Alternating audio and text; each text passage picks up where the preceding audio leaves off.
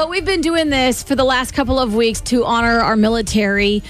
Right in time for Armed Forces Day at Wyandotte County Fairgrounds. By the way, it's a free event. Bring out the whole family this Saturday.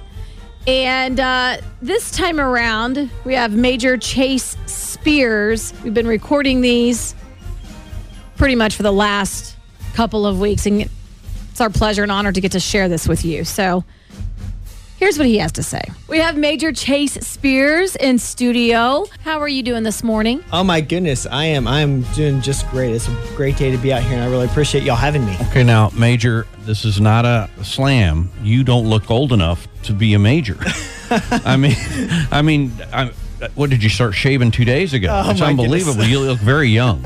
I, you know, I'm really fortunate. Uh, my my dad had some really good genes, so I, I get asked a lot, especially when people find out um, I have five kids, and they'll they'll look at me like, you know. The, the eyes get really big, so I just He I, I gave say, you all know credit what? to his dad. You see Yeah, that? he We're gonna did. tell you, Mom. I think you did great too. I don't know. I just, I don't know. I've never met you, but I think you did great. How long? I love you, mom. How long were you in this in the military? So I'm actually finishing out a 20 year career right now. I'm, Okay. in, I'm in my last few weeks. Um, Okay. I'm stationed out of Fort Leavenworth, but we, we love the area. So we've decided we're going to make this area home. Uh, we've been here for about five years. Uh, we came in 2018 to attend the Command and General Staff College. And as you know, that's like a one year tour. And I thought then I'll be on, I'll be somewhere else. Mm-hmm. And we'll say we touched Kansas City for one year. So uh, I have to back up and just ask you, Yeah. because you mentioned like broadcasting. So Mm-hmm. You're in the military doing broadcast studies and teaching people how to be a broadcaster. I don't think of like military as doing stuff like that. So can you explain that just a little bit more? Yeah, absolutely. So the military has a all four branches. Well, actually, more, more than four branches now. Sorry, I'm showing my age there a little Right, bit. a little bit, right? yeah. There you go. He redeemed himself. Six branches. Oh, yeah, yeah, yeah, there we go.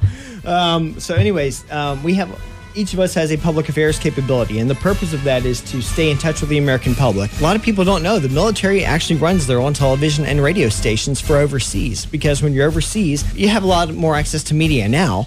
But traditionally, when you're overseas, you can't just pull down ABC or CBS or ESPN. You're you're watching whatever's in the local nation, and Is- so we provide that. And sometimes you wouldn't want to pull down ABC, CBS, or CNN. or, or uh, touche, touche. Is that kind of like the movie Good Morning Vietnam? Well, exactly. Kind of like Good Morning Vietnam. I mean, that was our own little Adrian radio station. Cronauer, that's right. I got to yeah. tell you, it was the neatest thing when I was um, when I was at the Defense Information School, and that's where everyone, no matter what your branch of service is, of the six branches, no, ma- no matter which branch you're in, if you're going into public affairs, you all go to this one same school. And Adrian Cronauer actually showed up and gave our graduation speech. I was working at a radio station and I went out into the little lobby and there's an old guy sitting there and he goes, I think I'm supposed to be on your radio station this morning. And I go, I said, who are you? He goes, I'm Adrian Cronauer. And I said, the, the, he goes, yeah.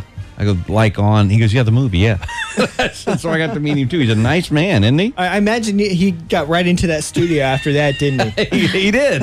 Yeah, he did. He ran, is what you It meant is to kind say. of a cool deal. Ran away mean. from Zeke. Yes, he got right in there. Yeah, right in there. Took right off. It was Yeah. great. It was uh, great. E- Even even in his older years, that man still had tremendous lungs for this. He gave us Yeah. he, he gave us the longest good Yeah, he did morning us too. Vietnam as his closeout. So it was just an honor to be in a room with him. I, I just couldn't believe that. Yeah, this man. I love the movie. My dad and I would watch that Yep. movie, and I'm like, oh my gosh, this is the guy.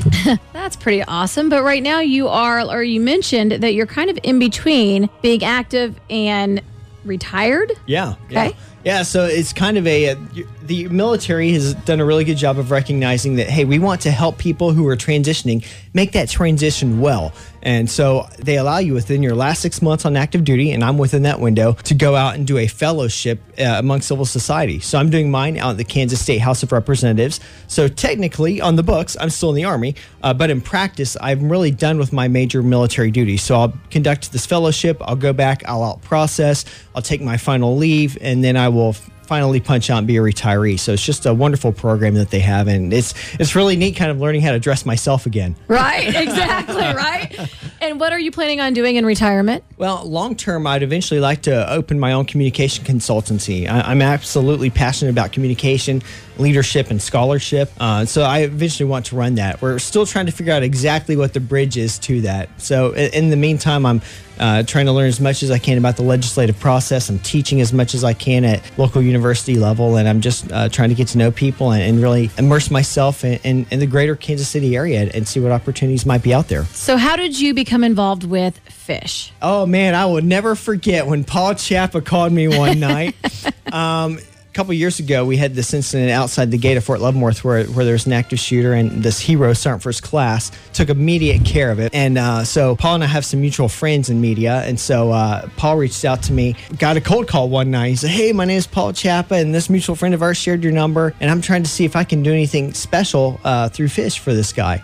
And we think we probably talked for close to an hour. I mean, I was just, it was like immediate friendship. And uh, he told me all about fish. And I, I was like, I got to come out meet this guy. I got to come check this out. And the rest is kind of history. Uh, when my schedule allows, I get down to their speaker series. I love being a part of Armed Forces Day. Uh, anything that Fish does that I can in some way try to touch uh, I love being there because they're doing a great service for the community. Well, thank you so much for taking a little bit of your time and, and sharing your story with us. We do appreciate that so much. No, I appreciate the support. You know, we can't do it without y'all. We're here to serve the nation, uh, but it means so much when we know people are out there, have our backs, and, and care and want to hear we, our stories. We can't do it without you.